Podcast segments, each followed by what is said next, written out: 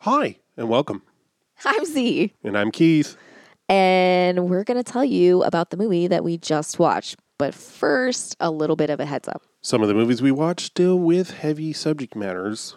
In order to talk about these emotionally delicate things and the heavy subject matters that we sometimes cover, we add humor and crude language to add some levity and to process our own trauma. If that doesn't feel fun or safe for you, we completely understand. Please take care of yourself first and foremost. And we spoil the end of pretty much every movie that we watch. Now you know. On with the show.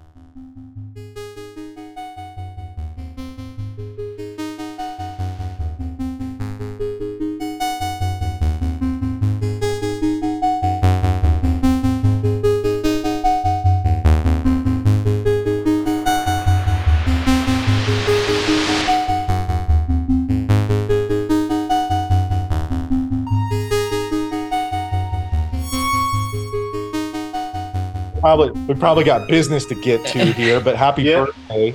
Oh, thanks. Yeah, you fucking great idiot. 48. The lower 48.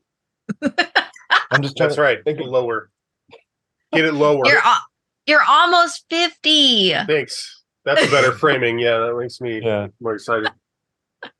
half a century. That's fine because Only- that's not real time. And your Anyway. your partner uh, what? My two my two husbands. yeah. your your partner is 10 years younger than you. I'm not even 40 yet. Barely legal. Oh. Barely insurable. Well, whatever. I'll be joining you in the 48 club I know. couple of months. I Unless, know. yeah, unless a wre- wrecking ball comes from out of nowhere and Oh, don't talk that way. flattens me into him. Okay, well, you know, I'm sure all this stuff will end, end up on the on the podcast. it will. I mean, if you'd ever listened, you'd know. Yeah, I've I'm terrible. I've listened to yeah. We say that a lot. I've listened to three at least. I know I Oh. listened to Well, shucks. the Real Genius one. Uh, Oh, that's right. I sent you trust, trust, of course, Nice. and yeah, well, maybe one other. It's fine. Um, yeah, I the only time I've really tried, I tried with the It's Always Sunny podcast, but after a few of them, I'm just like, oh my god, it's like you know them talking about the episode for five minutes and then like bitching about like parking spaces or whatever, and I'm just oh, um, That's yeah, it's human content. yeah, I think li- it's just it's I it's just you know actively it's not listen like to two. What's that I actively listen to two podcasts and they're both my own. nice because you have to make them right. exactly. Um, you just no, this shit, I'm so good. I gotta hear this again. yeah, I don't know. It's you know, it's not like there's something wrong with podcasts. Podcasts just aren't. For no, me. there is. But, There is. Yeah. Um, yeah, I, I mean, I think my first exposure to sort of like the the big time ones, you know, like Marc Maron or some shit. It's like 15 minutes of fucking advertisements, Well, yeah. and then that dude talking about his feelings, or like, Yeah. yeah, I don't give a shit. Like, I think it's a little more. uh like it's a little more, you know, clearly if you know the people involved, it, it's a little more uh compelling. Plus, Well, like I got hope. name I got name checked in one of them. So Every other one. so yeah, since uh there won't, you know, people won't see our faces yeah, by way of introduction with us today. Uh gosh. You got a PhD in uh some bullshit, a yes, master's in some other bullshit. yeah, To me, you'll be the inventor, always be known as the inventor of hot food and machines. oh yeah, hop in machines that cure for death. uh, I forget. uh, I, did we co-author, or were you the author of uh, the creator of the holiday of February? Uh, co-creators along with uh, Chris Dixon. Okay, with Dixon. Okay, Yeah, yeah, yeah. I know we had some other. Oh yeah, there's there's some. Cl- I the still new, have the that nuance. notebook. Axtazan. Axtazan. That's Uh, the that's the when the song winds down. no, that's the new Like, wasp, isn't it? But it also doubles as psych out- allergy medication. I thought that was the new wasp. Oh fuck! It's one of those two. Yeah. The Lufgaic was and then uh, Jor, the stuff that Ronald Reagan put in his hair to make it seem like it wasn't white. anyway. Also, Yeah. oh, it's not going to work. 'cause of my Oh. background. Oh, Look a at that. book, A book. a book that I co-edited that I, I wrote about four pages of, Nice. and I get And from Uh, 30 years ago. last last year I got a royalty check from Ooh. that for twenty six dollars. Damn. Oh my god! I didn't know you were a millionaire. Fuck, dude. Yeah, I know. I went out and like got like a But- sixty piece He McNugget. said, It's Cash. Um, that's what I'm hoping my lifetime earnings, if I'm lucky, from Spotify will be Nice. Between- so yeah, between this and my music. you have to get like fucking Jesus and Mary chain levels of popularity for for you to Whoa, get. whoa, $20. Jesus and Mary chain. Hold up. No, they they sued Spot. They were like, you know, a group that sued Spotify, and they were like, in the thing was like how much their earnings were, and it was like eighty dollars or something like that from Yeah. Spotify. I'm like, I mean, not that they're like, you know, it's not like that band is is like Taylor Swift, but I mean, like they're a known quantity. You'd think they'd be pulling in more than, you know, in this at least in the triple digits of dollars. One But- would hope. Yeah, one would hope. you think they'd be pulling in more than Pud? You know. Oh, Yeah. in and out. Yeah, I mean, yeah, you don't. Have That's to be what a burger's all You don't have to be on Spotify to do that. If you so, if that's what you want to do, you know, it's, there's a lot of pud. Okay, so obviously we're talking about the film Simple Men. Duh. yeah. Well, also let's talk about what I I have gone on ad nauseum. I'm sure Z is sick of hearing it, but you and I caught snippets of trust on your television, Yes, and that's how this all began for yeah. So me anyway. uh, I think you might Maybe have you- recalled a version of this, or or retold a version of this in the trust episode. Probably. Um, but my memory of this was that um this would have been the 11th grade and Okay. you had the sprint and yeah, buddy. I would often uh, beg you for rides to work, even though it was kind of inconvenient for you. You were on the other side of town. I would could have walked probably a little bit quicker than it would have taken for all That's that. funny. I don't remember But that. but it was time for some sweet hangs and shit, Yeah. so it was all good. And uh, You, you would yeah, uh, it was like it was one of those. hold the steering wheel underneath, and I would look so it would look like I was not driving. Yeah, to freak other people out. I'd hold it down and he'd Classic be like his hair very flaky. eating like, pizza. I remember we did once. or just like looking for something outside the car, like I left my wallet on the hood or something. Um, but uh, uh, yeah, there. Crazy. So you were over for some sweet hangs before going to my sweet gig at Burger King, which I had for three and a half years. Damn. Um, yeah, and uh, we we were. How long were you at Blockbuster? channels. You know, that? How long were you at Blockbuster? Uh, only one year. Oh shit. Yeah, that was Anyway. my last. That was my last job before the my library gig at UC Oof. Riverside. Yeah, um, and uh, yeah, we were hanging out and like flipping through the channels, and we must have hit on. I don't know what scene it was. I'm guessing it was the bathroom scene in Trust where like everything is like sparkling clean and all of the shots are like very like symmetrical and very stark Yeah. and just sort of being like, "What the fuck is this?" Right? And we kept watching, and like I uh, just I think I don't know about you, but it seemed like both of us were just like fucking mesmerized by Yeah. this. It was Yeah. like hilarious, and it was like smart, and it was just like nothing I'd ever seen before. Yeah. And by the time like I kind of snapped out of it, I was like, "Shit, dude, I'm 30 minutes late for work." So yeah, we you know you you drove me to work, and then at some point, like you had no idea what we were watching. So I had to Right. like at some point, like You had to go either the TV guide or figured it out. We like looked to the TV guide and tried to figure out what was on at that time. Um and and it it, it came on again. I'm like, yeah, this is it. Um the and and you know, so that started that version of our like the Hal Hartley thing. The next part of this, um, and I know I've told you this, I just don't know if you remember the story or not, but a couple of months later, I was hanging out with Mike Rebar. Um, oh shit. backstory on Mike Rebar. Um, this was this was someone I met um, when Keith and Ruth and some other people uh, went to a reading. Uh, Allen Ginsberg at what now is Yeah, because he was friends with Brian Dumas, which was someone Ruth and I knew from from C Triple A. Yeah, and uh and I so I I think was that the that was that can't that can't have been the first time I met Ruth.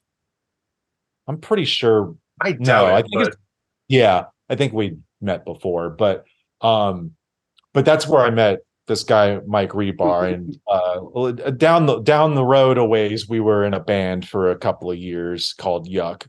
Uh he's a drummer and like uh, quite a bit older than us. He was probably what five Oh, six years older. and like at that didn't realize- age that's like a pretty big age gap, you know, Yeah. like when you're in high school.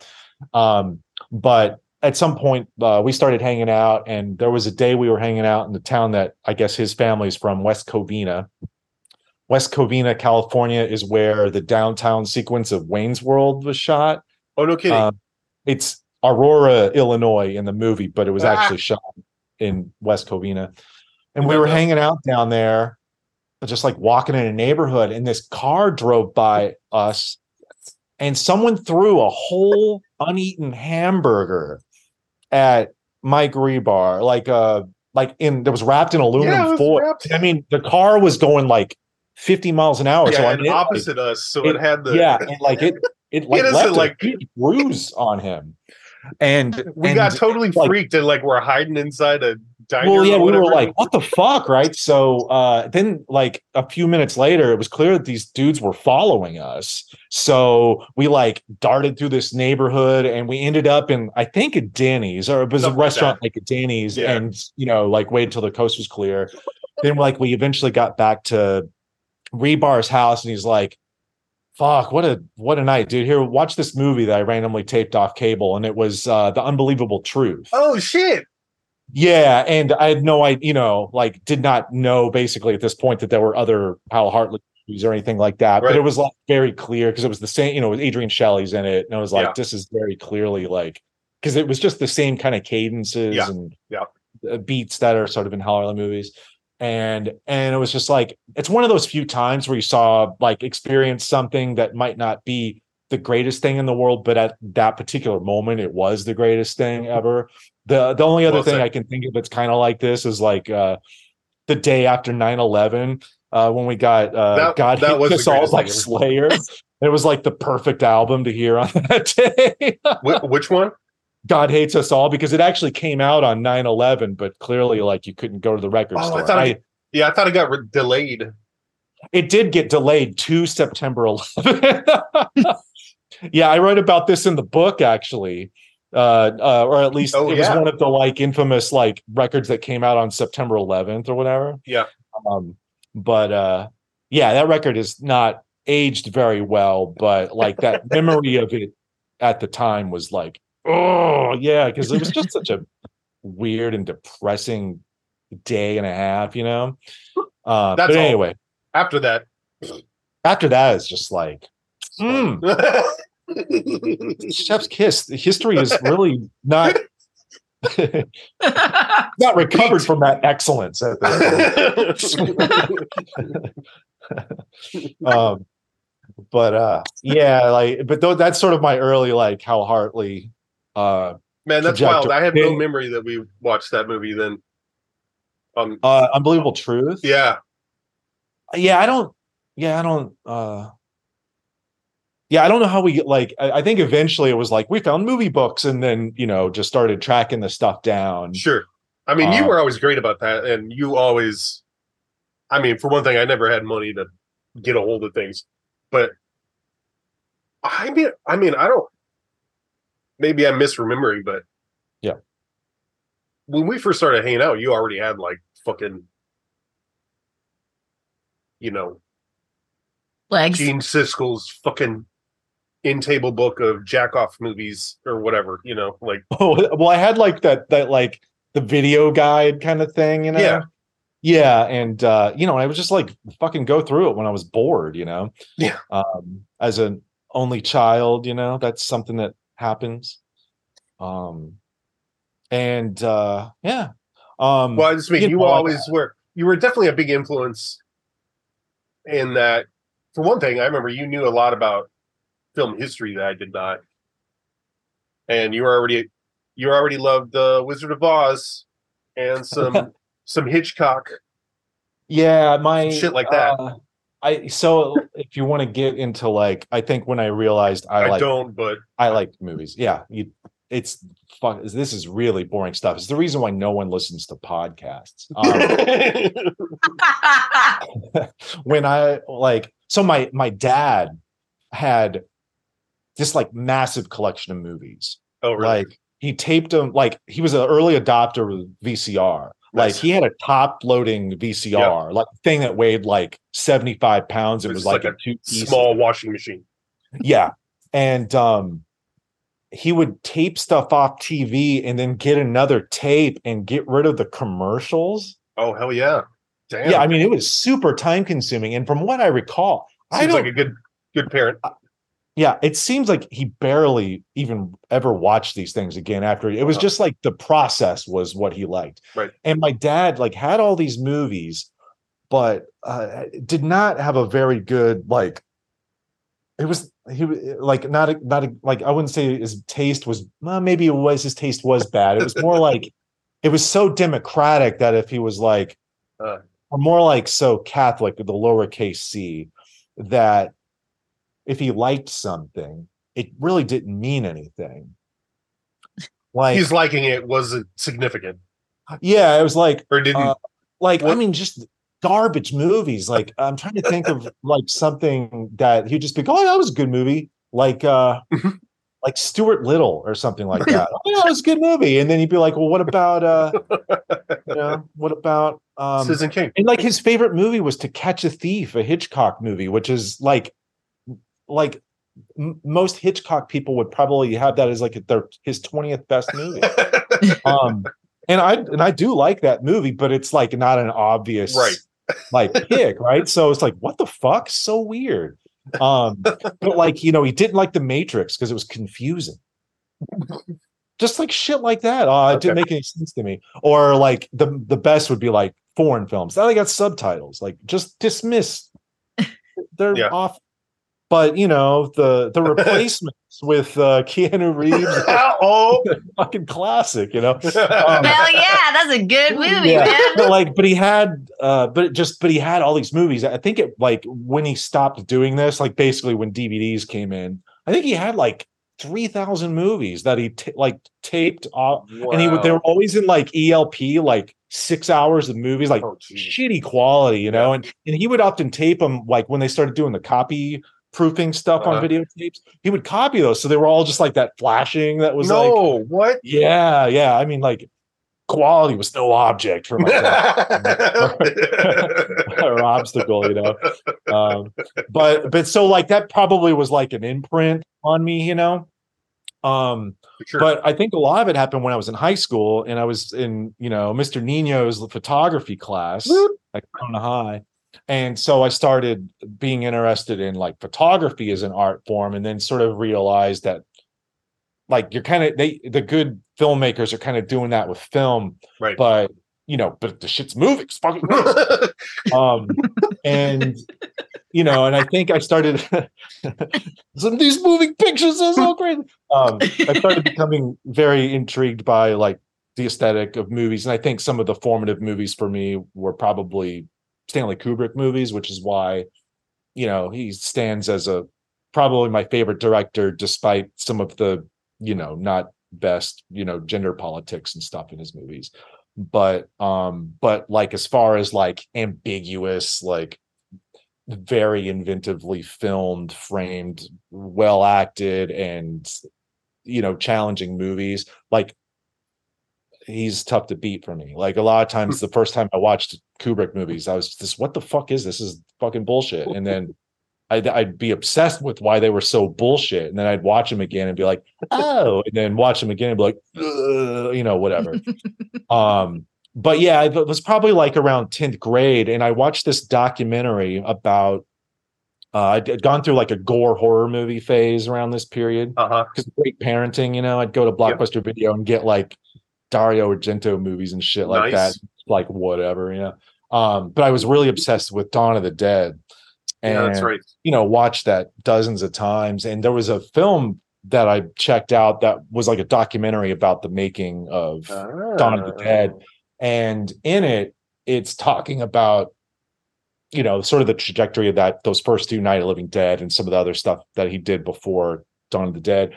And there's this bit where he talks about this scene where it's like this is the first scene in Night the Living Dead where you realize there's you know terror, right? And basically like uh the um Duane Duane Jones character in Night the Living Dead sort of opens the door. He like hits a zombie, and then the next like uh, once you see that zombie fall down, all of a sudden you see like ten or twelve zombies in the Fucking sea of background, and I'm like, and and it just never dawned on me, you know, in my tenth grade mind that that you know the people who make these movies like think about this shit very Right. carefully Just- and yeah. There's intention behind it.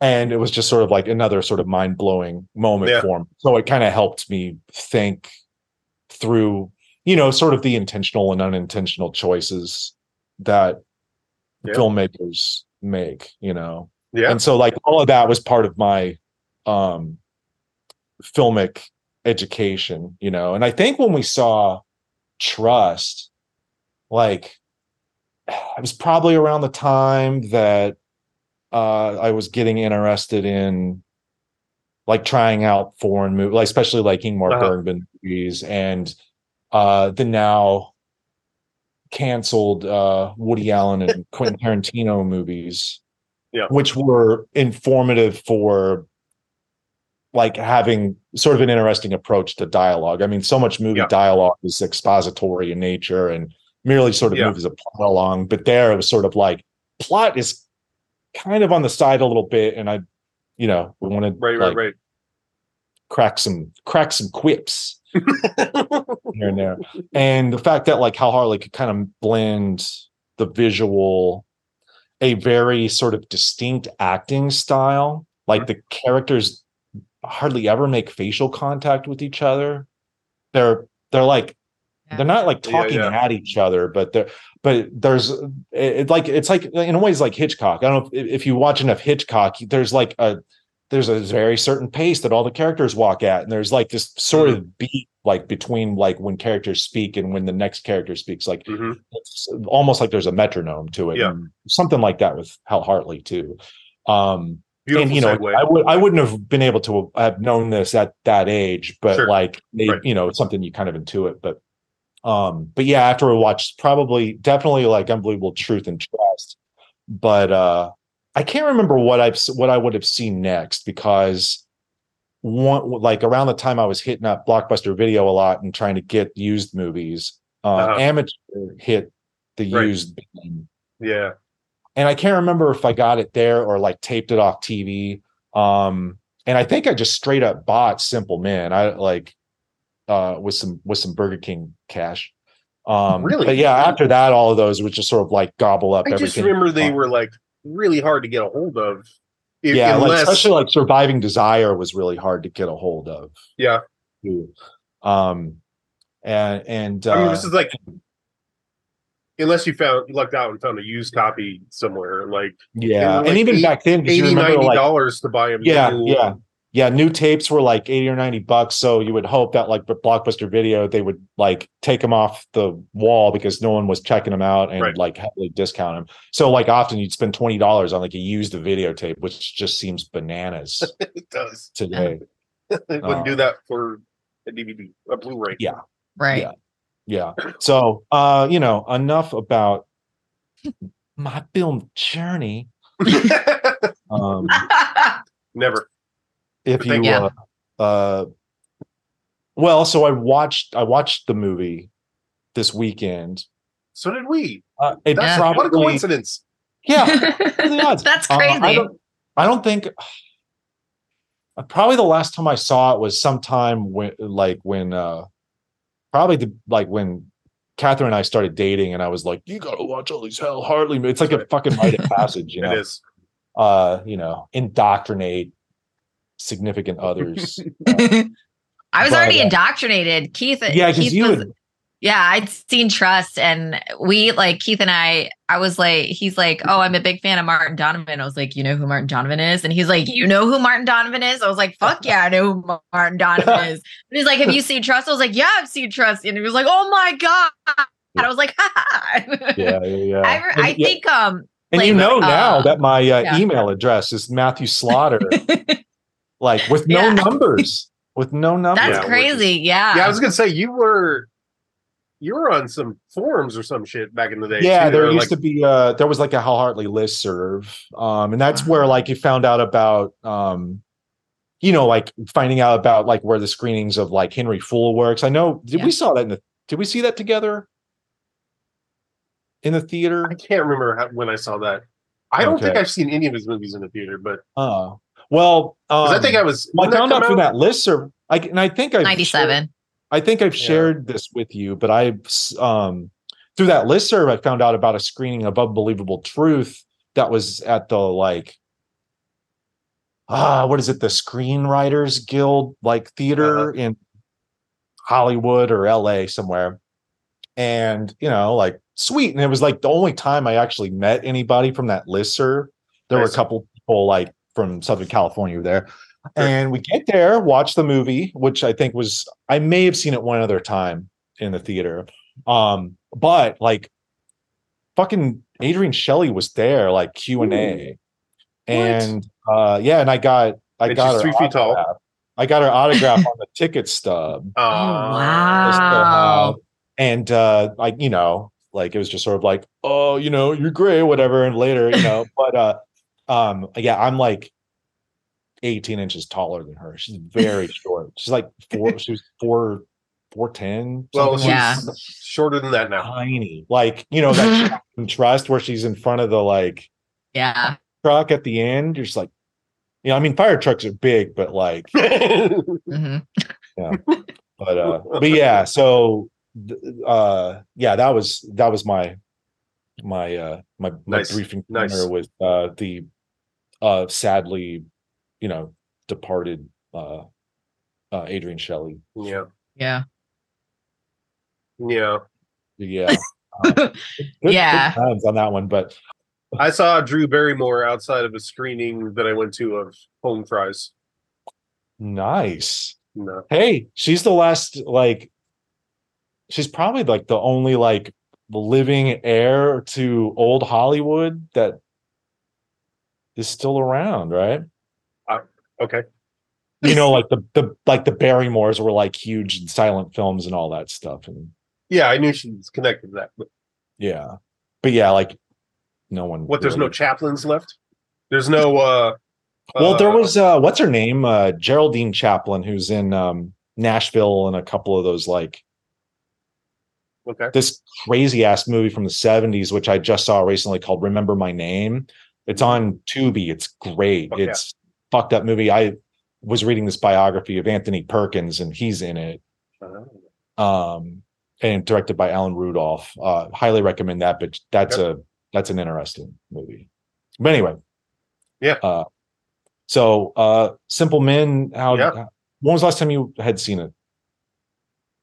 It was my first ya. time watching it. Really? Yeah. Oh, that's great. I I, Yeah. I did not know this. I just thought you might appreciate the very little amount of screen time that Martin Donovan's in it because he like Oh my god. kills it in every scene he's in. Literally, The I fucking oh like my god. slapping the telephone book pages. Oh, I was then, like, losing my he- fucking shit over this. when Like, he like when like you know the sort of Hartley Hartley circular dialogue thing Yeah. where he's sitting down with Robert Burke and then he's like I gotta go. him on the back really hard and leaves. I get too emotional when I drink. Have another beer. Gotta get up early. No, you don't. Sit down. I get too emotional when I drink. Will you have another beer? I gotta go. Why? I gotta get up early in the morning. Martin, you're drunk. And emotional. You gotta go. Why? You gotta get up early in the morning. Yeah, you're right. Here, have No. drink. I gotta get up early in the morning, too. No, you don't. Sit down. Have a drink.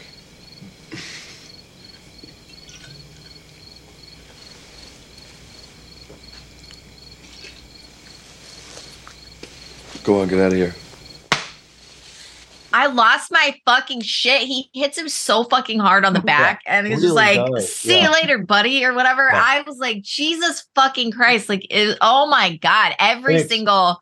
I I told Keith I was like, "This might be like my. I mean, it's not my favorite, but it's like up up close to my favorite." Like, I think I I think Trust just because there's more of him and there's more of a character, but this might be like my second favorite Martin Donovan performance ever. I- I I'm mean, like, he- oh my fucking god, it Yeah, no, killed like, me. uh, like every scene, I'm hysterically laughing, and he's just sitting there with a phone book, just Oh, so talking. good. and it's such a great bit of like foreshadowing too you know but like uh um he uh well it's such a different character from trust too like i don't think Yeah. At that point It just looks Yeah. like he's having so much fun. yeah whereas like Yeah. in trust it's a very like Yeah. constrained and, Yeah. and kind of measured performance you know but Which this one is uh, too. but still being like, able to kind of pull that off for a whole movie with all that Yeah. dialogue right. Yeah. Yeah. um he, he doesn't have the weight of being a lead. So yeah yeah so he can kind of like lean into the the like kind of like if you want to be generous and call it the sort of critique of masculinity that right. that- That's Yeah. what I was gonna say. Is like movie. that's because like it's a fi- it's a fine line with Hartley. I feel like some of it is like he's very much one of these guys that he's sort of critiquing, but he's at least aware enough or self-aware enough that Mhm. like this is something that needs to be like pointed out or called out or whatever. You know, I mean, it's Yeah. probably one of the reasons why I always resonated with, you know, it's that line in in Trust where he's like, I don't think I could handle. I don't think I can take being a real man or whatever. The, the- like you know that there's a line in Yep, Trust that's yep. sort of like that. You know, um, you know, and it's uh something fucking cis dude me has had to fucking wrestle with. You know, th- for a lot of my, for a lot of my life. So yeah. Which no, is- his uh, you know, he,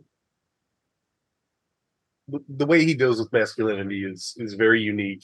And Yeah. I don't, Mhm. you know, like nobody does it in the way that he does. At least in these, Yeah. especially the, the so-called Long Island trilogy, his first three, right? Yeah. Like, because we watched Unbelievable Truth a week ago.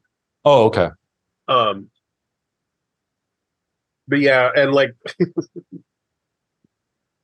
also the physicality that he, whenever he puts it in, like, and it's usually uh male on male, yeah, but like in Unbelievable Truth with Emmett, the boyfriend that Oh. she dumps, where he just starts starting fights with anybody. Yeah.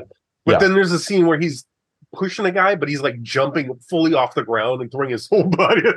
it's just getting hilarious. Yeah. It's always hilarious. you have dollar Yeah. signs on your boxers. But, uh, um well one thing that i was uh, you know because uh you know like uh, the discourse or like the sort of fan communities around um you know around like tarantino and like uh kevin smith and people like that they'll refer to it as Mm. like the tarantino verse or like you know there's often Yeah, like, yeah. sort of references to there's definitely a hartley verse Oh, because sure. Yeah.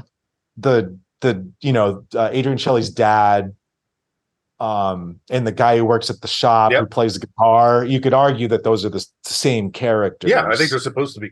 um Yeah. They're but credited. the other thing that's at the same fascinating which i don't know if i i think i might have thought about this in the past but kind of repressed it is like karen sillas's character like wears kind of like the same dress that adrienne shelly does in trust um and in unbelievable truth there's that obsession with george washington and like oh you know, yeah, trees and all that shit. So there's like a kind of an interesting like Yep.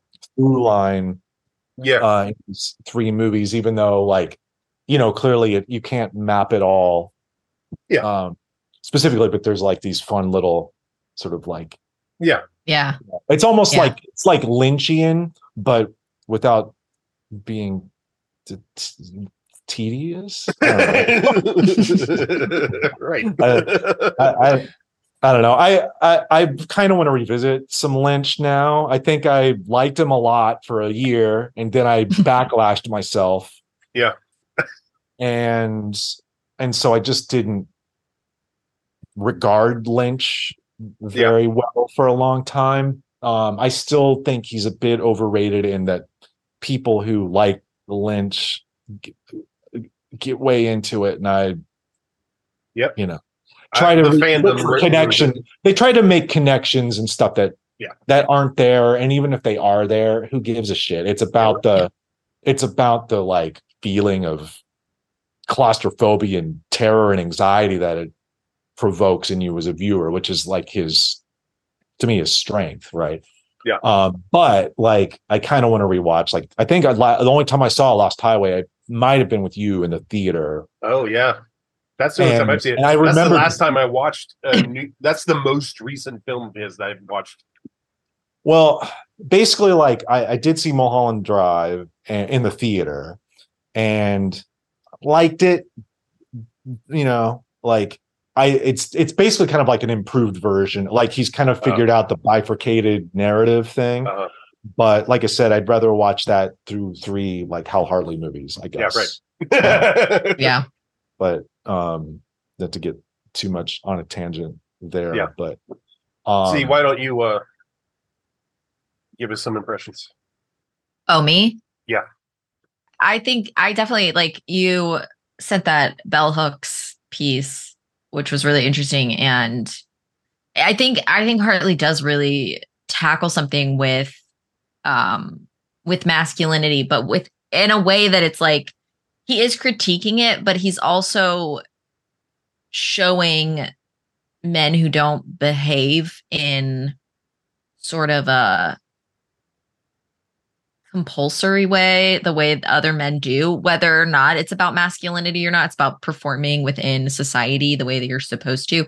And a lot of most of his characters are people who have done something or are doing something to set themselves apart, whether they're criminals or like, you know, Martin Donovan and Trust, like he just, you know, he hates, you know, having like that sort of like regular job kind of thing. And he's just like, even though he's good at it, he's like, oh, you know, he's just punching everybody every five seconds, which is hilarious. But he's always like sort of pushing this question of like,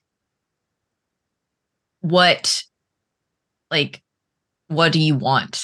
You know, what what do you want? And it's, you know, he does it in not just the male characters, also the female characters, but it's always this really interesting thing of like afterwards and everything, everything he does feels so intentional like Oh, every absolutely. single Yeah. thing and it's insane because you can tell there's like it's truly independent like all of these movies are are so bare bones and they're so like just like almost stripped of like like even like the house in um unbelievable truth like it's just like white walls everything is so like everything is so sparse you don't really see anything. But like it feels intentional like every single aspect of it is so thought out and it's so interesting and it just the fact that he's able to to like sew in so much humor with these like really really heavy questions and heavy subject matters it's so it's yeah i was just i really i liked simple men a lot more than i thought i would. I didn't think i wasn't going to like it but it just left a huge impression on me. Um and i was like the same with because like i haven't seen a ton i mean i haven't seen a lot of hal hartley movies unfortunately but i i think either trust or henry fool was the first one that i saw one or the other um and i saw like henry fool trust and no such thing like those were the three that i saw like at the same time and Oh. so that's how i knew who he was um so it like he said, it's not super easy to get a whole like you can't just be like, I'm in the mood to watch a Hal Hartley film and then you just go to HBO and click something on. Like you you can't really do that. So, you know, it wasn't like, you know, I'd always wanted to watch more and doing this, like we're watching more. So it was the first time I'd seen um Unbelievable Truth. and that one again like really struck me and was really like heavy and like lighthearted at the same time and with simple men like yeah it was it's what you said about like they're not always like the characters aren't always facing each other there's so many shots that really hit me in in simple men there are so many shots where one of the characters is faced that way and the other character is faced you know that way but they're like they're not facing each other you know and they're not looking at each other like some one of them is behind the other one so they're not looking in each other's direction and shit like that is like so interesting because it puts a spin on the conversation even though you know they're having a conversation it lets you know that they might not be seeing eye to eye you know like all this shit where it's just like so intentional and the way people dialogue and the the way that things are just like like Martin Donovan like pulling up in that truck and just like losing his shit immediately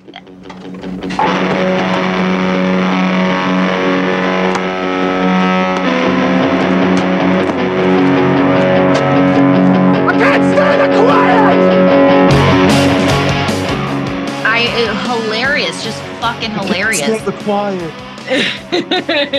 it's so and it's just like it, it's so like sort of like a visceral thing like the truck just pulls up and it's just like one little shot. It's it doesn't cut. There's nothing. There is there's no close-ups or anything. It's just following the truck. It pulls over. He parks. He gets out. He kicks his hat off. He fucking screams. And then it's they're in the bar and they're doing the little and it's so like all these things are like so impressive that such a small sort of film with just a few people really Mhm.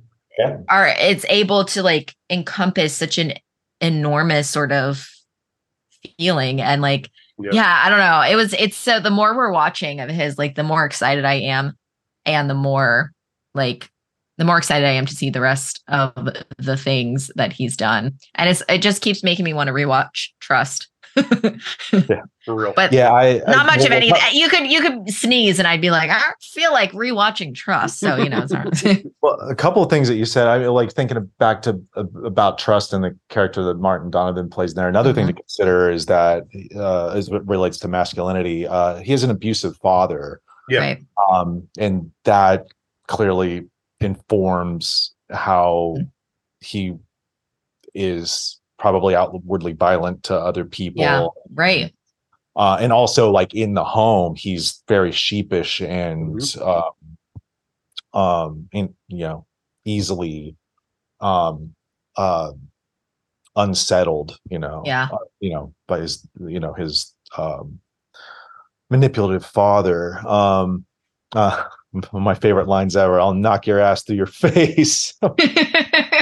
Um yeah and and uh and uh, you know and uh, and simple men you know like not this is that's it's the first one of his movies where there's like an explicit like clearly like jean-luc godard's a reference uh particularly the sort of slapstick violence uh that's in the movies but like simple man is a very direct nod to a movie called a band apart or band of outsiders which is the one um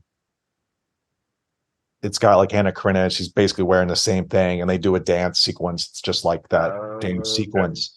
Um, you know, and it's like some cute French song. It's not Sure. uh cool thing. Uh but uh um but yeah, occasionally Hartley will work in a dance number. Uh have you seen Surviving Desire yet? Not not yet. yet oh you haven't seen it either keith Well, no, I've seen it. We're gonna Oh. watch it for It- this month. some Yeah, of it right. like might have some of my favorite Hal Hartley stuff in it, but it is about the relationship between a professor and a student. So Right. it's a little more Yeah. sort of dicey. So Z will love it. What's that? Z will love that. Yeah. I, I i love that storyline Being, being a pervert, you know.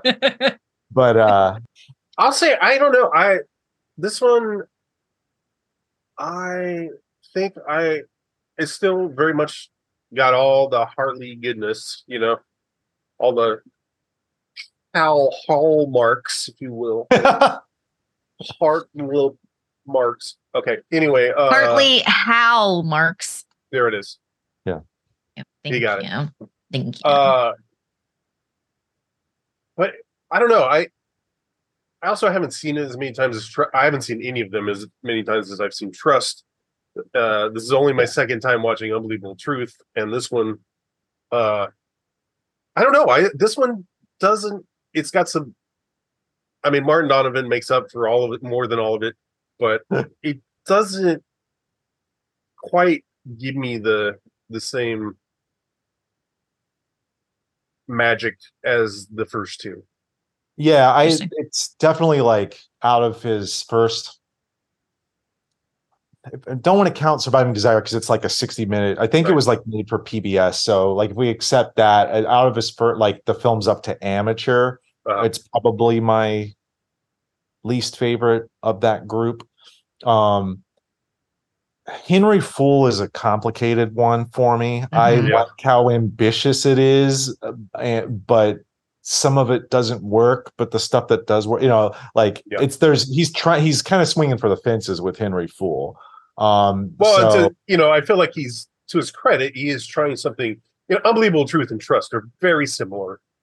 You know, they're very tight they're very tight movies like trust Yes. is basically a mirror like it's very symmetrical and you could tell like you Mhm. were saying about how like well thought out it is like you know the you know like uh martin donovan's character like you know clearly like adrienne shelly's like a foil and same thing with the parents like both parents are kind of like these like warped mirrors of each other Mhm. um and like everything kind of complements each other very saying. Yeah, yeah. well it's you know um and you know uh, unbelievable truth isn't as well executed it's the first movie Right. um but there's still like these very clear through lines Yeah. like themes of you know whether it's like capitalism or the end of the world or what have you right yeah. like simple men he's definitely throwing some more stuff out there and i think not all of it is as well considered like like clearly the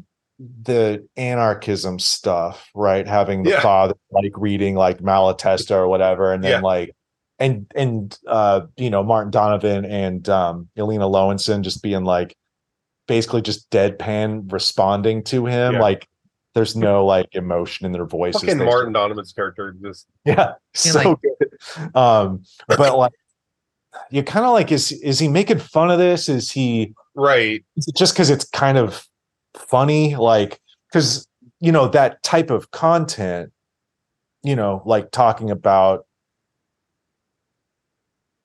uh, you know, the civil rights and countercultural movements of the '60s. Um, and getting into sort of issues around surveillance, COINTELPRO, whatever, all that stuff, right, is pretty heavy stuff to just cor- sort of like, Roll here, let's make there. some jokes about it. I'm not Yeah. saying you can't, but uh, there's something just kind of silly that doesn't quite land about it. It It's still makes unclear me what laugh. it's, it still what makes me laugh. to do with it. Yeah, it still makes me laugh a little bit, but I'm just sort of like, eh, He's an- you know, He's an anarchist shortstop. yeah, that that's funny. Like, just weird, you know? um, Also, the- I like uh when uh Bill Sage's character, I forget which one's Bill. No, is their dad Bill? I don't know. Yes. There's Dennis and there's Dennis and ah, I can't the other Yeah. brothers. Yeah, but he's like, uh, I wrote it down. I'm wearing his glasses too. I totally didn't realize we have like the same Oh kind of shit! Yeah. He's a radical, not a fanatic. right. And, And, then also, again, this is not related to that, but Yeah. all of Martin Donovan's shit about like, what is it like? Jack may be dangerous and psychotic, but I don't think he's, not angry. Oh, that's oh God, that's funny was so though. funny. Yeah. 'cause It's when he was like, he's like, oh, he, he's the psychotic. What he? Uh, yeah, like angry. I, He's my best he might be. Yeah, he's my best friend. He might be dangerous and psychotic, but I don't think he's angry. right. Oh, I was losing my fucking Classic, shit. that's classic joke structure. like, Yeah. It is, but I. The thing is, I feel like Martin Donovan delivers it so well because he seems genuinely upset. By the fact that he's calling this dangerous psychotic person angry, and he's like, "What?" right but it, but it, but again like i said there there's something about that like sort of critique of masculinity in this Right. movie that's like it's it's it's off a little bit it's uh kind of like having your cake and eat it too a little bit because Yeah. uh karen sillas's character Right. again sort of george washington thing would never tell a lie and all that kind of stuff but you know she's co- constantly surrounded by these like terrible volatile guys um and there's almost like a defense of Jack in the movie. You Yep. know, like she has breakfast with him and he leaves. He just Right. wants his He gets sort of Like, rehabilitated. yeah, and I mean, there like not that there's necessarily anything wrong with that, but it does still seem to like give those the weight of those past actions of, a. Spe- like it'd be Right. different if it was like 20 years later or something, but like right after the guy and she's afraid that he's gonna Yeah. come and be violent and Right. Um, kind of lets it pass. Like again, it's kind of it it plays and again, it's I think he's going for a kind of a comedic effect there, but it the comedic effect is just the way the actor looks. Yeah. There's it's not what you expect. This like Right. Like almost like uh aging like early 90s hipster looking guy with a mullet and a leather jacket who probably loves like Hasil Adkins and Link Wray and shit like that, right? Like um you know, like that remember that like brief rockabilly f- phase in the 90s? I feel like I I think I read that differently. I think I read it I think I read it more as like not so much a critique of masculinity, but like sort of um like yeah, I think I I think I read it a little bit differently than than than that because for me it seemed more like the expectation of like I I think I didn't read it more as like a critique of masculinity, but more of like the expectation of your parents. Like you have this like expectation, and there's like the one kid who's like sort of like they're both like sort of following in their father's footsteps by thinking that they're doing the opposite of him. And like Ooh. yeah. you know and their bill sage's character is sort of like obsessed with like finding his dad and when he finally does he's just like you know did you do these things like he he wants this stuff from his father and he's not really going to get it and in the end like even though he's the one that like didn't do anything wrong he's he's the one that's like it's like a similar thing to, that I said about trust. Like in the end, like like Adrienne Shelly's character is like taking responsibility for everyone else's actions, even though she didn't do that. You know, she's like willing to say like she's the one that you know threw the grenade and shit like that, but like it's not her responsibility to take these on. I feel like it's a similar theme in like in Simple Men. I feel like Bill Sage's character in the end is like he's willing to like take on all this stuff because he's been so like sort of like like unwilling you know to do these things you know previously and his character is more of like the good guy but in the end like doing good sometimes means that you're doing bad you know so there's this like sort of like pull and like what what like what did he want from his father? He's probably not going to get it. Like all these sort of like the expectations you have of a person. And i think this is how i read like the her ex too. Like i think it's like the things that you expect from people aren't necessarily going to be what you get. Like the ways that people are around you like and people do change. And so it's sort of like what you ex like what you're expecting. I, I think it is sort of a critique of like maleness and masculinity but like i think i read like more as like this person that she was afraid of is a fearful person. And it's like now that she's like sort of like on her own and like doing all this stuff he's just presented as this tiny fearful person. And it's i read it more as like his power was taken away not like Hmm. it- not like the magnitude of what happened is lessened because everyone does sort of you know it's just so much fear is placed onto this character but in the end it's like like why is every why are all these people afraid of this singular person when there's like a village around her you know? So like if if you really stop and look at it it's like one weak person. And i don't know i just felt it as like there's more of like there's there's a side to everyone. And even like the way it ends with um uh robert burke's character or whatever how he you know he's given the opportunity to basically get away and go and sort of follow in his father's footsteps or not in his father's footsteps but like go with his dad someone who he's actively like tried who he's like i don't care about i don't want anything to do with this person. And he chooses to go back and be with like Karen Sillas's character.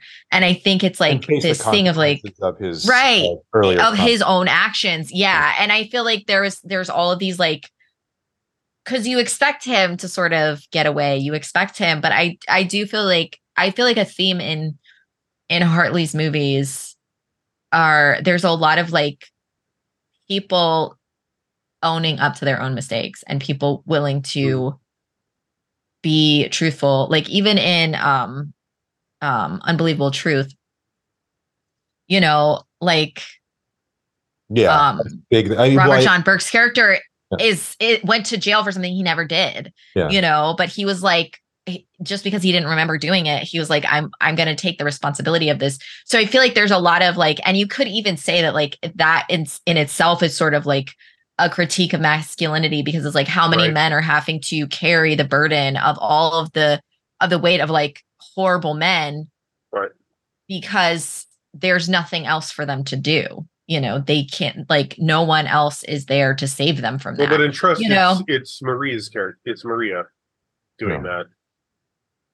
yeah right right right. and, but oddly enough but the you could say parent- the- that's that's still patriarchy that's still like Yeah, yeah, yeah, yeah. masculinity because it's Yeah. like her you know she's trying you know but there it's so uh, this is why like the more like especially watching them like back to back and stuff like that it's so interesting to see how he lets men be vulnerable and i really Mm-hmm. i think i would have felt differently about um simple men if it didn't end the way that it ended like on that shot of him just Mm, yeah, like because it felt like he's he is surrendering like literally he's surrendering and he is like like resting on her and it's so it's it's a there's a softness in it and and also a strength because it's like men aren't allowed to be soft men aren't allowed to be weak and he's literally surrendering for a woman and that's like such a i don't It's know it felt, it not felt hard. Well, and it's also interesting too. You talk about expectations, right? Like Yeah. it really is like almost every character. I mean, even Martin Donovan's character, because like Yeah. you're just like, oh, he's this lowly guy who like gets it, cuts up fish guts and all this Yeah. kind of stuff, and all of a sudden he's a an anarchist revolutionary. Whoa, I Mhm, didn't see that coming for that guy. exactly I, I right think the, the, if it, in those first three movies, like the only characters who really don't seem to uh, uh, leave their expectation are probably uh, the parents in trust. yeah They don't really have much of a journey. Like their Yeah. journey is from like the the their spouse died and they never recovered from it, and they carry that the Mhm. trauma and anger Right. or whatever that went along with it, and they really can't. So it's kind of I had up a to the feeling you two would characters get it up. around them to like deal with Yeah. that and uh fix them or you know just avoid them or what have you. Yeah, yeah. And also like parental figures a lot of times are like sort of uh, uh showing you like not necessarily like parents aren't villains, but they're usually like some some sort of antithesis of the the character that, you know, their kid, the character that's like their child like Adrienne Shelly and her dad in in Unbelievable Truth is like he's just he all of these things that he wants like all the things that she wants even if they line up are different like he's like i want you to go to college you need to go to college and So, she's like, like i got into harvard and he's like no no some something else Yeah. you know it's like there's nothing that she can do Right. And then she starts ha- making money and then he wants her to go back to college. yeah and yeah, and then he gets upset he's like i want you know i want you Yeah. to make money and she's like okay i'm making money and he's like okay, but you need to quit making money and go to college. And she's like, you know, it's like all these things where like it doesn't really even like I think I think that was like a great example of like it doesn't really matter where she puts herself.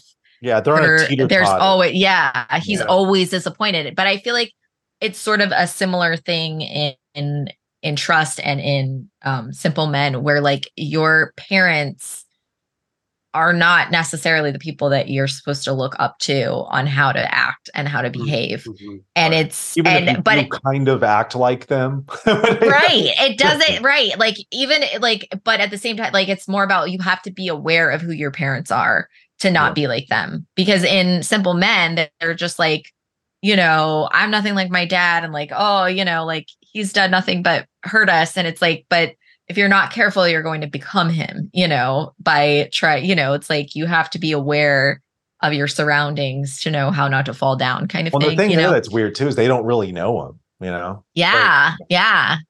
Yeah i don't know. I really i think i think um there was something about simple men that really struck me more than i more than i expected it to. I really liked i really did like unbelievable truth but i feel like uh, like that one did feel like like it was his first film before trust like it did Yeah. feel like he hammered out the kinks and made trust and Yeah. it's not that I didn't like it. I thought it was great and I really enjoyed it and it was fun and hilarious. But like, yeah, there was something I think I think there was something unexpected about Simple Men for me. I think the the amount of humor that it had was unexpected.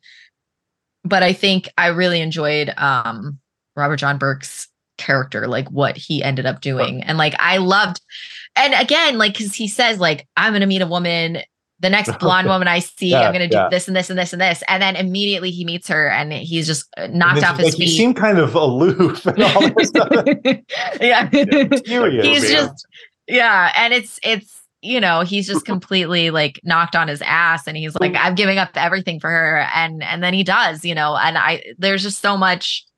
Yeah. I don't know. I think, I think the fact that Hal, Hal Hartley lets his male characters be, um, vulnerable there's and there's yeah. something about like in unbelievable truth there are these like very sort of deliberately like artsy Yeah. bits that get smoothed out a bit in trust like Mhm. i don't know the the one i'm thinking of i mean because you know he always does that kind of like the characters kind of are saying the same things to each other and it's kind of Yes. circular like that very much happens in unbelievable truth yes. uh, I there might be a scene like that in in Trust. I, I can't recall off the top of my head, but uh, it seems like in some ways in Simple Men, some of those types of scenes don't quite land. Even though, like, like I'm Right. thinking of the very beginning of the movie with um, Ned. Like who delivers one of my all-time favorite lines in any movie? Like, there's nothing like a machine to make a man feel insignificant. Like I think about that every time I'm having a computer problem or or something like that. Like you just are so frustrated, and it's just this dumb little thing that you Yeah. are powerless to like control. Um, like such a great line, but like the way that that that whole section is framed is very Yeah. strange. Like it it does too, yeah. almost seem like they're speechifying a little bit, and it Mm. seems Yeah. removed from the action the movie in such a way that it it just doesn't really like like I don't know if you watch a similar sort of sequence in like Do the Right Thing, you know, like Spike Lee movie. There's like bits where all of a sudden it'll break from the narrative and the characters like talking to the camera and all this kind of stuff. But there's the way that Lee sets that up is that there's a very sort of musical rhythm to it, and it you're like, Mhm. oh, that was a kind of fun diversion. You go back and and you can kind of like keep those two things in your head at the same time.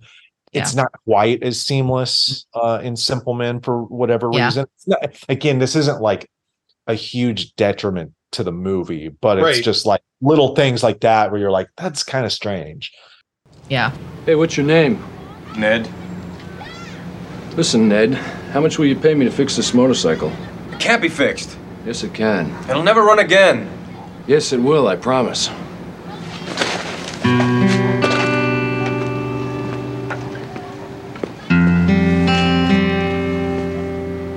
Nothing like a machine to make a man feel insignificant. My other big, what sticks out for me with Simple Men compared to the first two is how, I mean, Karen Sillas, uh, Kate is, uh, you know, one of the main characters, obviously. Mhm. Elina Löwensohn, hardly at all, and she's really for a Hal Hartley movie, she's basically there just as a sort of pathway to the dad. You know what I mean? Like, Yeah. Yeah. not Well, and not also you bring up another point about uh, a a thing that would be like a huge problem if it was not a Hartley movie is that the whole plot moves forward based on a pretty huge coincidence. Yeah. Like, yeah, yeah, they yeah. have to end up at the exact place to know right, that right, uh, to know that they can get to dad. You know what I mean? right. Like yes, yes, um the like you, you know your tip off being when Martin Donovan finds the phone number immediately because Yeah. if you know a person's last name, it's very easy to find a name in the phone book. But if you only know the number, yeah, no, it fucking take Yeah. you forever. This is like, you know, before Google and shit. You'll be go- and the fact that he finds it in like three slaps Right. of the phone book. Um, which that I missed the first time I watched it. I thought it was just funny physical acting, but I'm like, oh shit, he, you know. But uh um, but yeah, I mean, like the so it's also the most like um overwrought plot up to this point yeah. True. um because you know it's he's also sort of playing in genre a little bit like it it's Okay. uh, kind of a heist movie Mhm. yeah, very light very lightly a heist movie Yeah. right. Um But see, I think I, I think that's what I liked about it. I, I like the whole coincidence thing because I feel like a lot of times if you try to explain stuff too much, it's like it gets tedious. But also, and I like the fact, and this is just stuff I liked about it. I like the fact that it basically happens over like a 24 to 48 hour period. It's all just like back to back, like Yeah, they don't, yeah. you know. Um, sorry, uh, yeah, I think- water. that's that i think that's something i i liked how it did it but i always have a little bit of trouble in like um like unbelievable truth when they would have those like sort of you know the breaks of like okay it's you know like a couple months later or whatever you know oh, yeah, like yeah. sometime Meanwhile- later. meanwhile. Yeah you know i i didn't dislike that but i it- those are less like uh, it takes me out a little bit more than i'd like to admit that it does. So i liked that this one was just like it all happens like at the same time and there's no like Mm, all this mhm. happens very fast and very coincidentally. And i feel like that's sort of more uh, i don't know. Yeah there's something about that that i really i enjoyed the fact that it was like oh they just all happen to be at the same place and like all this stuff just happened to be you know co you know coincidentally happening i don't know i like it Yeah, I mean it's it's you know one of my favorite scenes of Trust is when Matthew Slaughter walks into the bar and Oh. he punches the guy from the TV repair shop and Yeah. the guy from the the bodega rape, the, with like the- rapist guy yeah. yeah, and then every character is in there, you know, like in Yeah, the one awesome. bar. Oh, but you don't so know good. that yet.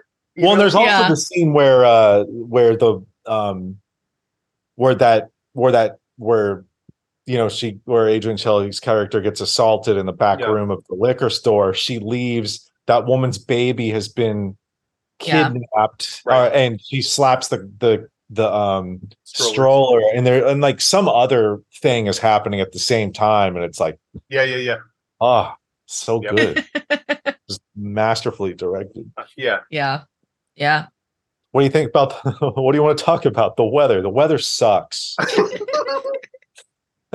yep. and this one, like, before they get to Long Island, it's uh, it feels like two different.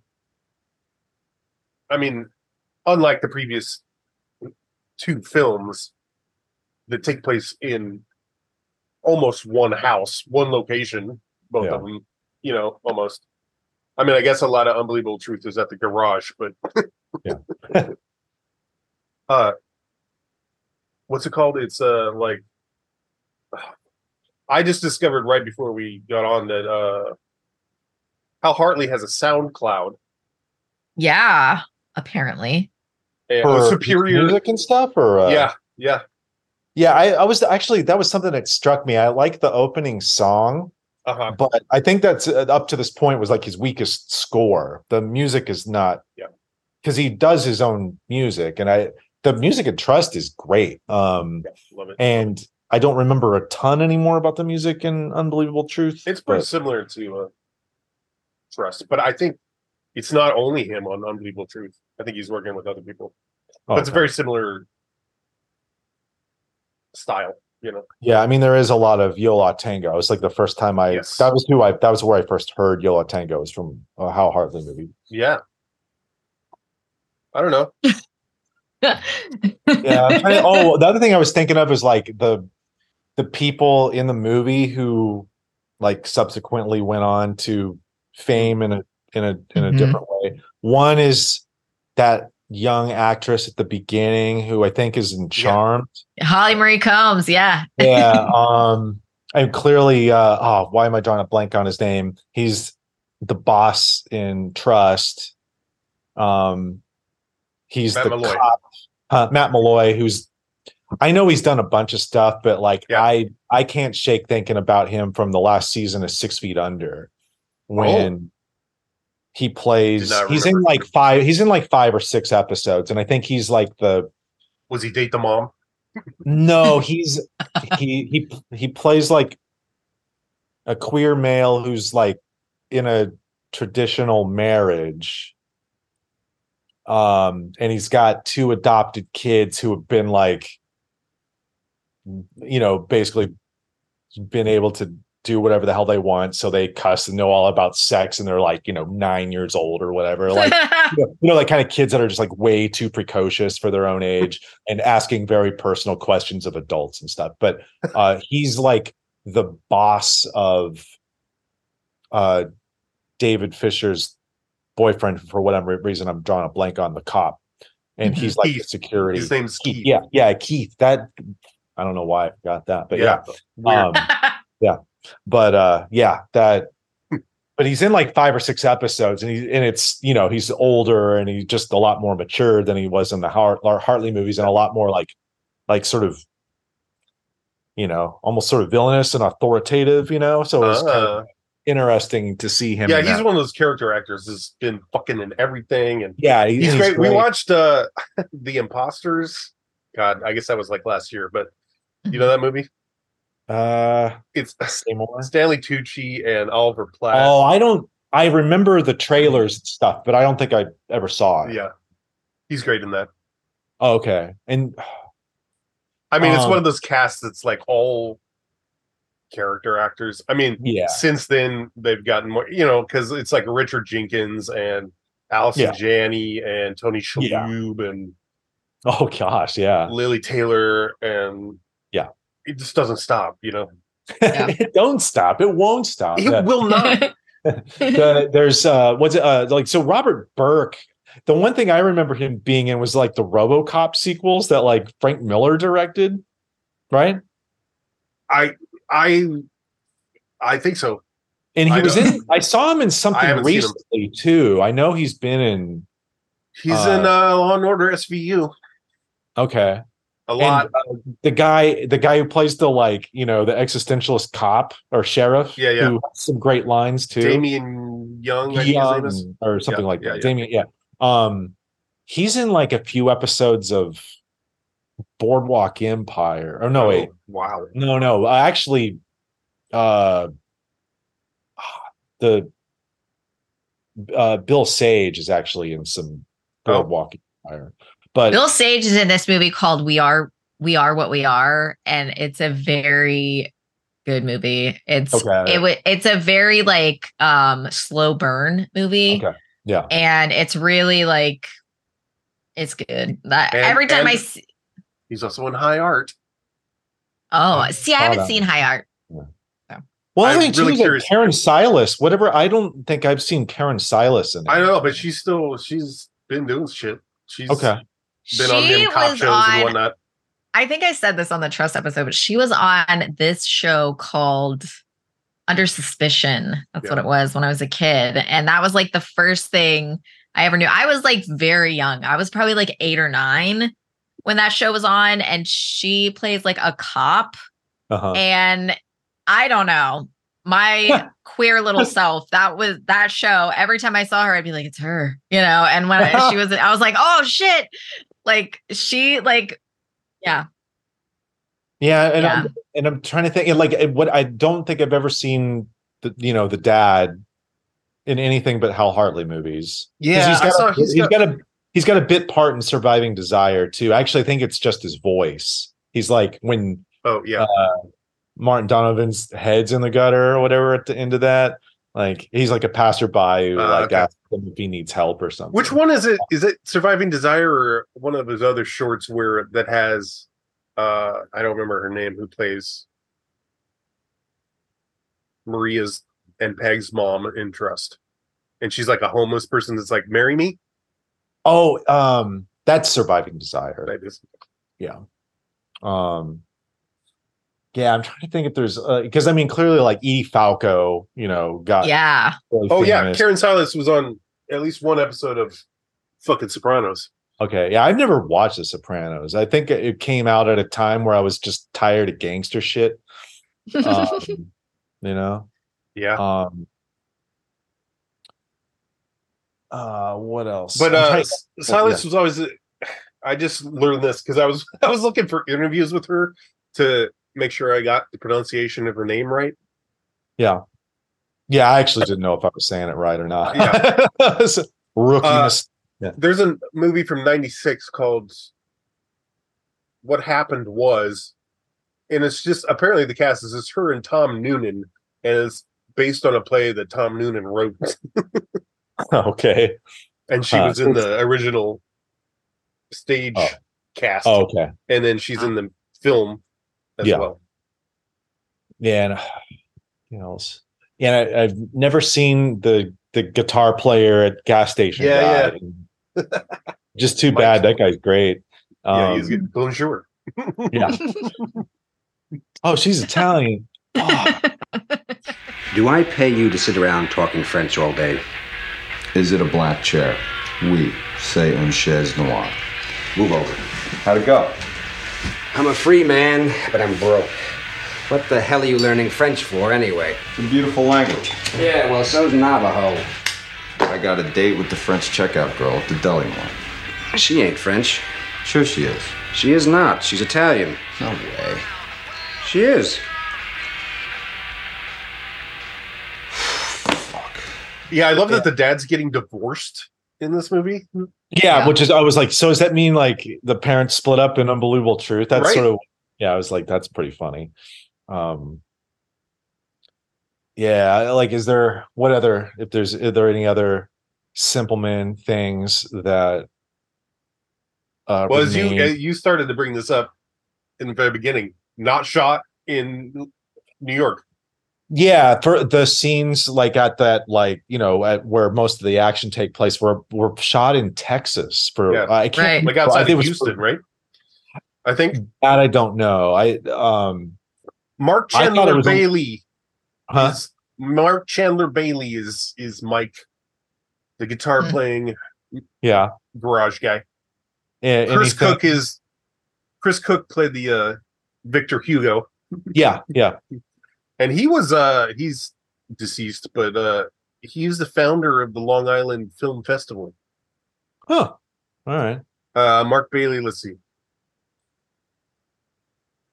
He's in a movie from 2015 called Tar Pit. That's his be only like only known for Armpit. that isn't Hal Hartley related.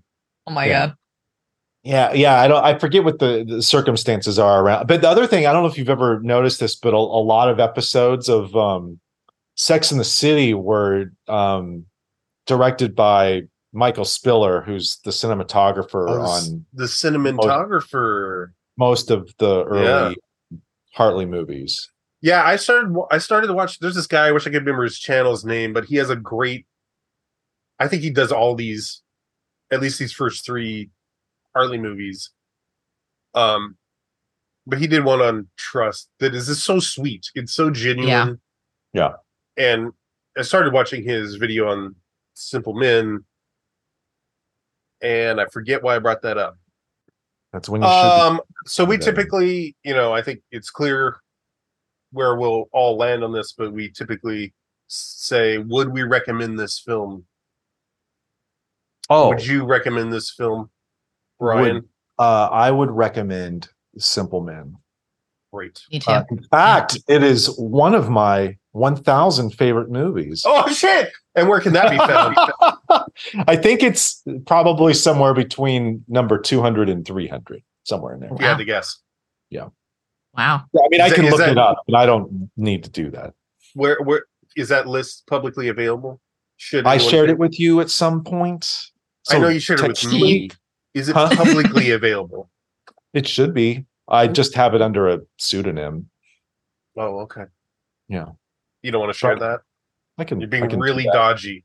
For I being can, I can, I can do that, but you can also see all of my like my canceled ass tastes. Canceled ass tastes. Yeah, That's your podcast. yeah, yeah. No, there's there's definitely a handful of movies where I'm like, oh god, I don't need. I don't know if I need to know that too many people need to know I like those as much as I do. You know, um, mostly just Woody Allen movies. I still Yeah. have a, a bit of uh, like Listen, nostalgia for the uh, im, im, im, impression those made on me at an early Oh, yeah. age and all that stuff. Yeah, he's a piece of shit, but like, Right. you know, uh, I also have like a like I, I I don't know, Mike. You know, I think like everybody, you feel my feelings about all this stuff are are very nuanced and personal. Um, course. Yeah. But um, but yeah, I you know, the more horrible stuff you've done, the better an artist you are. I'm just kidding. Yeah, exactly. no, um, but uh, yeah, there, yeah, there's some things where it's like I even I find this deeply problematic, and it's fucking entertains the hell out of me. I think I think Clint, I think Clint Eastwood movies are Really? like that for me. Not all of them. I think not. You know, he made so many of them that a lot of them are garbage. But like Dirty Harry has some like super problematic Oh, politics. I thought you were talking about the movies he's like directed. well, well, he didn't direct that one, but like, uh, I mean, he directed a lot of the rest of them. But, Oh, uh, but, uh, like, but Dirty Harry is like, you know, vigilante, all that bullshit. But it's a Mhm. fucking great movie. I love that. And I'm like, but I can also like hold two thoughts at the same Yeah, time. like, I don't. Yeah. no, the one for me, like, and uh, we've talked about these, and I we probably watched them. The Gauntlet and Eiger Sanction. I've never seen Eiger two Sanction, but the Gauntlet is fucking fire nuts. movies. These movies are terrible, but they're so terrible they're brilliant. I love these movies. Yeah, you showed me the Gauntlet. Huh? Yeah, the Gauntlet. oh, Yeah, But the Eiger sanction is like just so politically incorrect and like basically like the the thing that you're tr- like he's trying to solve is like solved halfway through the movie and then it's like I want to fucking climb the North Face so let's film it. It's like a whole other half of the movie. And someone died filming that. Like a cameraman like died falling off the mountain during that sequence, which is really unnecessary, right? yeah, I agree. but I'm still like, this movie is great. but like, yeah, they're like uh Vonetta McGee is in it, and her character's name is Jemima. It's like no, come on. yeah, there's a like Native American woman character in it, and I can't remember her name, but like she's there to like train him to climb, you know, basically these lands that were stolen from them, Mhm. mountains, and then like fuck him. Like it just shit like that. You're just like, what the fuck? But also, come on, if the film is about a guy who is a uh art professor, uh, a mountaineer, and a world-class assassin, what's not to love about that? like, like who who can do that? Let's talk about multitasking. yeah.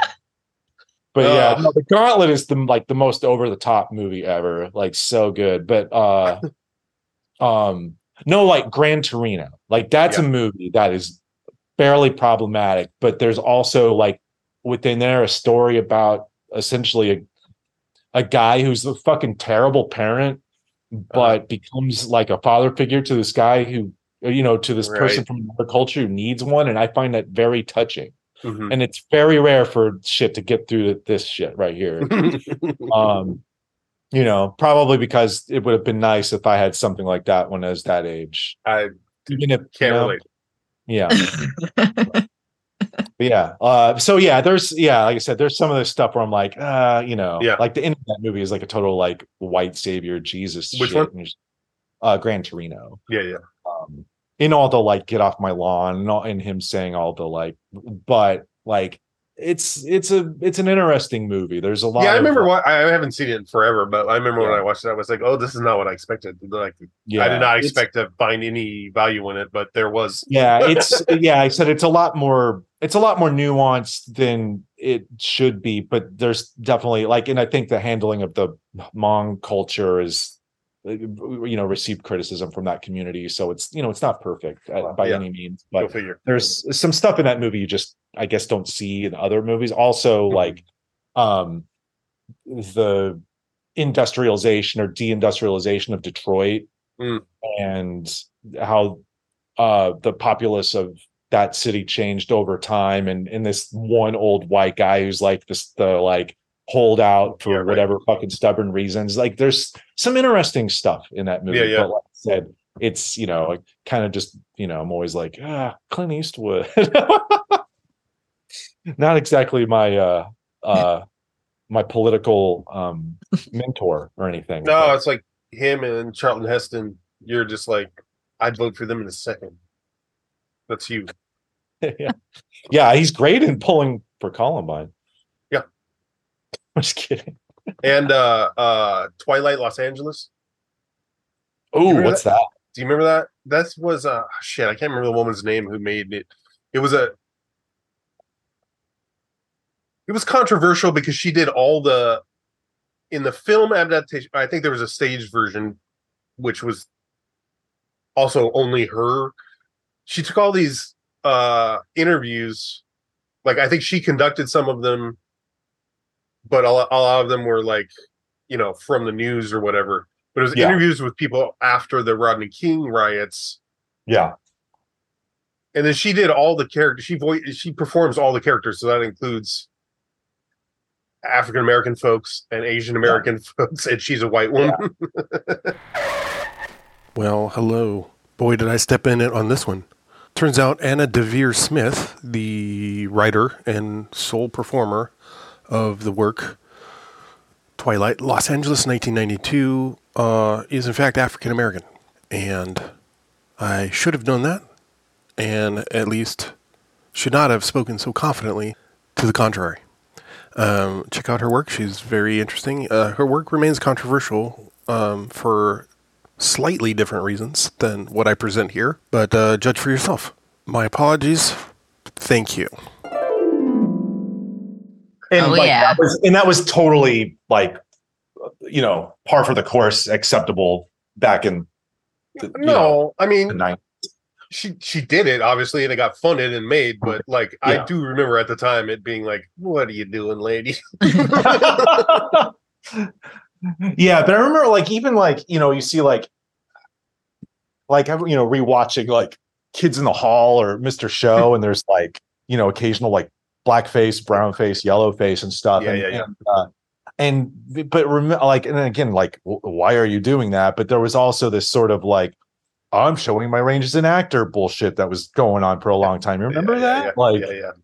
like there really was like like oh we'll give it a pass because like look at it I could do Yeah. I could do different you know I could do Uh, different ethnicities. you know and so I watch that stuff and you're just sort of like you know and like you know you some context helps but that doesn't mean it's still not wrong You know? Right. What is it? Soul Man? Is that the one where it's like? oh my god yeah that is I've never Yeah. seen it, but I want to. The sister film to looks White Chicks? terrible. oh you Yeah. should that you should do an episode on that Yeah, yeah, we should. um but yeah the I I, I Simple Men uh, I recommend um Yeah. Uh, I mean, one thing is if you go far enough down the Hartley path, um, at a certain point, he quits making good movies. So Um, you gotta, you gotta, uh, you know, enjoy the the good ones. Um, Yeah. Uh, no such thing. I'm not a fan of. Um, but like mostly it's because the first half of the movie. The second half of the film is actually pretty brilliant, but the first half is just kind of a mess. I don't think you really. I just I don't remember a lot I've of it. I seen just it. remember being like, I don't understand what I'm supposed to get from this. But it was I think that was like before I, I either either realized it was a, a Hal Hartley movie or like it was the first Hal Hartley movie I'd seen. I don't know. Mm. Like one of those like like all those Henry Fool like I watched them basically within like the same like month or two, and I have no idea which one I saw Right. first. Yeah, like And I don't- Yeah. Oh, sorry. I don't think I re- oh you're fine. I don't think I realized they were all. f it didn't. I didn't realize until later. I was like, oh, all duh, all these movies. That's why I, I probably got to see them. They were probably just showing you know Hal Hartley films on IFC. You know. Yeah. Um, and so yeah, I remember just being very confused about it, but I've wanted to rewatch it since then because I'm especially once I was I realized it was a Hal Hartley movie, I was like, oh, that's shit. I didn't I wasn't that wasn't where my head was when I watched it. Right. So I, I, wanna, really I haven't watched it in years. I, I still have the DVD of it, so I want to rewatch that. Um, because like for one thing, it's it, I think it was his. It might have been his biggest budget movie ever. Yeah, I he had like gonna Sarah say. Polley, and there's a few other sort of, uh, Yeah. you know, at least bigger name for him kind of actors in it. And the sort of and uh, John Robert Burke is is the monster. Oh, see the creature? Yeah, and the monster, like there's supposed to be this whole thing about like, well, I live forever. Well, actually, that kind of sucks, and like that, like that's you know, and then can you like any you know the monster wants to die? So that's ultimately kind of the point. That part of the movie is very good, but like there's this whole hour of the movie that's like this sort of like fake kind of Godard-ish kind of stuff that I don't know. Godard like is mostly miss for me. When he hits, it's very good, but a, a lot of it is very didactic and and and just not very entertaining. Or like the experiments can't do all the heavy lifting, you know. Right. Yeah. Um, and I think at times Hartley can be kind of guilty of he he clearly really likes Godard. Yeah, yeah. director. And I think in the early movies, he channels Godard uh, just fine. Um, and I also think in his later movies, he's like trying to say something, which I yeah. there's kind of a not that their movies are apolitical, because I mean clearly we've talked about Right. you know, like family dynamics, Right. the construction of masculinity, like these are not apolitical topics. Right. But uh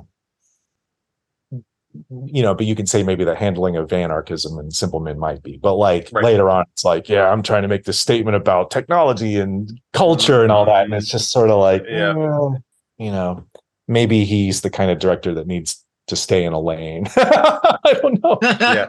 Because there's some people who like, you know, like say, let's take Greta Gerwig, right? Like she's made three movies, right? And they've all been very different from each other, right?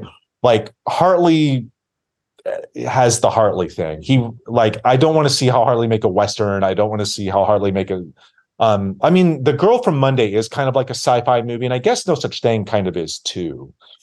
But I don't think they're uh, terrifically compelling within those genre constraints. Yeah. But yeah. Yeah, uh, how about you? Uh recommend Simple Men, yeah or nah? Who you asking? Yeah, uh, either. Whoever wants I think to we go. both said, yeah. Oh yeah. Yeah, it's a recommendation of Yeah. of yes for me. Yeah, I yeah, think I would I would put the other two before this one, but Yeah. still, Yeah. I if I'm gonna- actually I oh, actually would recommend watching the like watching all three of them. I think in in order. I think that would be like a really Yeah. like so you could see the progression Progression, and yeah. and all of that stuff. right. And Yeah, then I think it's watch, really cool to see who's in times in a them. Yeah. row. Yeah. yeah. I remember not liking Henry Fool when I saw it, and that was when it was new. Yeah. And I haven't seen Mhm. it since. Yeah. And I didn't even know Faye Grimm and Ned Rifle yeah. got made until like yeah, last I, year. I so- actually have seen. I saw, I saw Faye Grimm in the theater when I was living in DC. Hmm. It's you know again these those movies are just they're Yeah. adequate at best. There's Yeah. not much to them. But James um, Urbaniak. Is Yeah, in- no, James Urbaniak is oh, he's so good. Uh, difficult people. I think I Yes. can't remember. Yes, we I have watched that. good feelings about this show or not. I love that show. I mean, I, there's I enjoyed it. Yeah, um I, I i don't know for whatever reason billy eichner his comedy works for this guy but uh um uh yeah i mean like the trans representation of that show is is not the best but um Difficult people. Yeah there's that character in the last season i Oh, I don't remember. there's like yeah but um but yeah uh but james urbaniak is so yeah, good he's great. um but uh what else uh the oh and i was one of the the uh kickstarter funders for Oh, Ned Rifle. Yeah my name is on the copy that you got in the mail yeah Shit. yeah yeah aubrey plaza is in that one Oh yeah. yeah um but yeah As I, Parker Posey. I would say my my my off the top of my head Hartley ranking one is trust um two is amateur. Um a lot I that movie probably because I like noir like that Yeah. one kind of gets in there. I think and I, I I like what Bell Hooks had to say about amateur. I think she makes a very astute point about that movie. Um three by a hair probably unbelievable truth over simple men um then probably uh surviving desire henry fool and if we go way down the road a little bit the book of life which is Yeah. pretty fun um and then Yeah, we're after gonna- that We're gonna be the, watching. the other one with that Oh, sorry. Oh. Go on. You can finish your That's- list. that's it uh, beyond that though i don't like those ones Doesn't matter. yeah Yeah, we're gonna watch uh, Surviving Desire and Book of Life, which I never. I always call Book of Days. oh I think is a Enya album or something. well there's the end of days the uh the arnold Schwarzenegger. We've seen that. We Uh, yeah, we, watched, that. that. We watched that. Wasn't there like for- Gabriel not for the Byrne, the, devil in that one? Yeah. Yeah, he is. Yeah. nice. Refer- I- not not to be confused with his role in uh, Stigmata.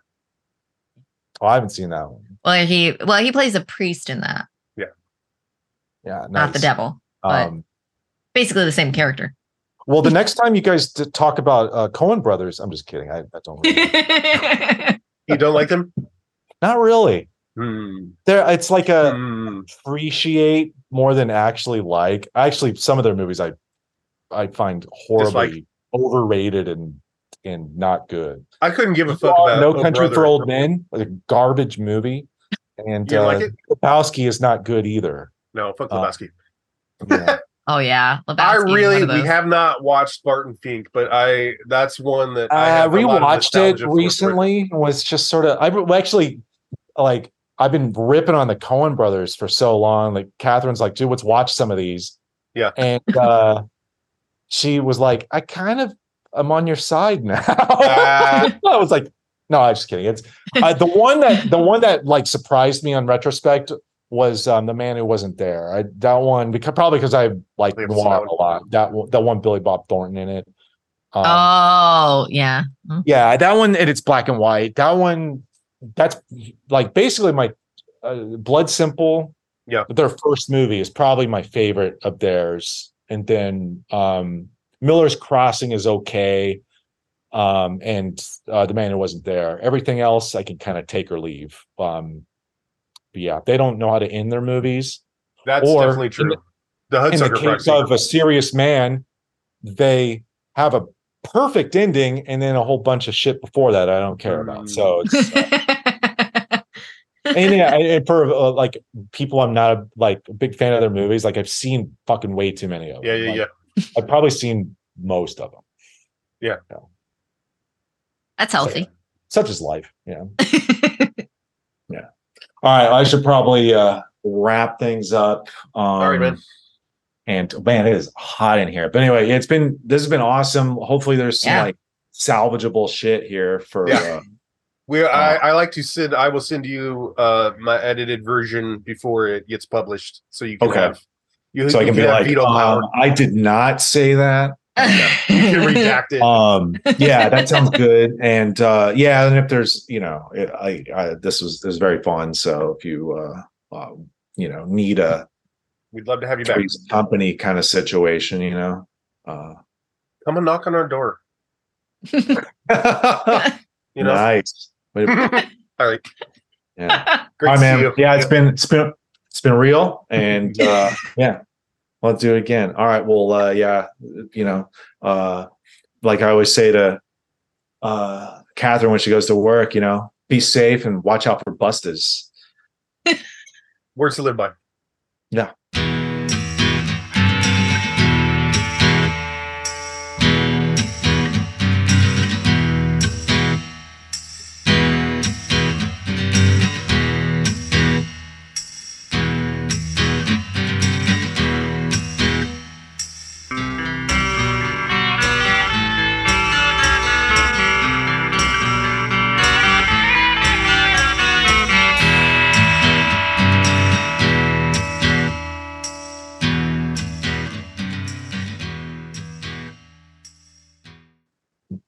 Film journey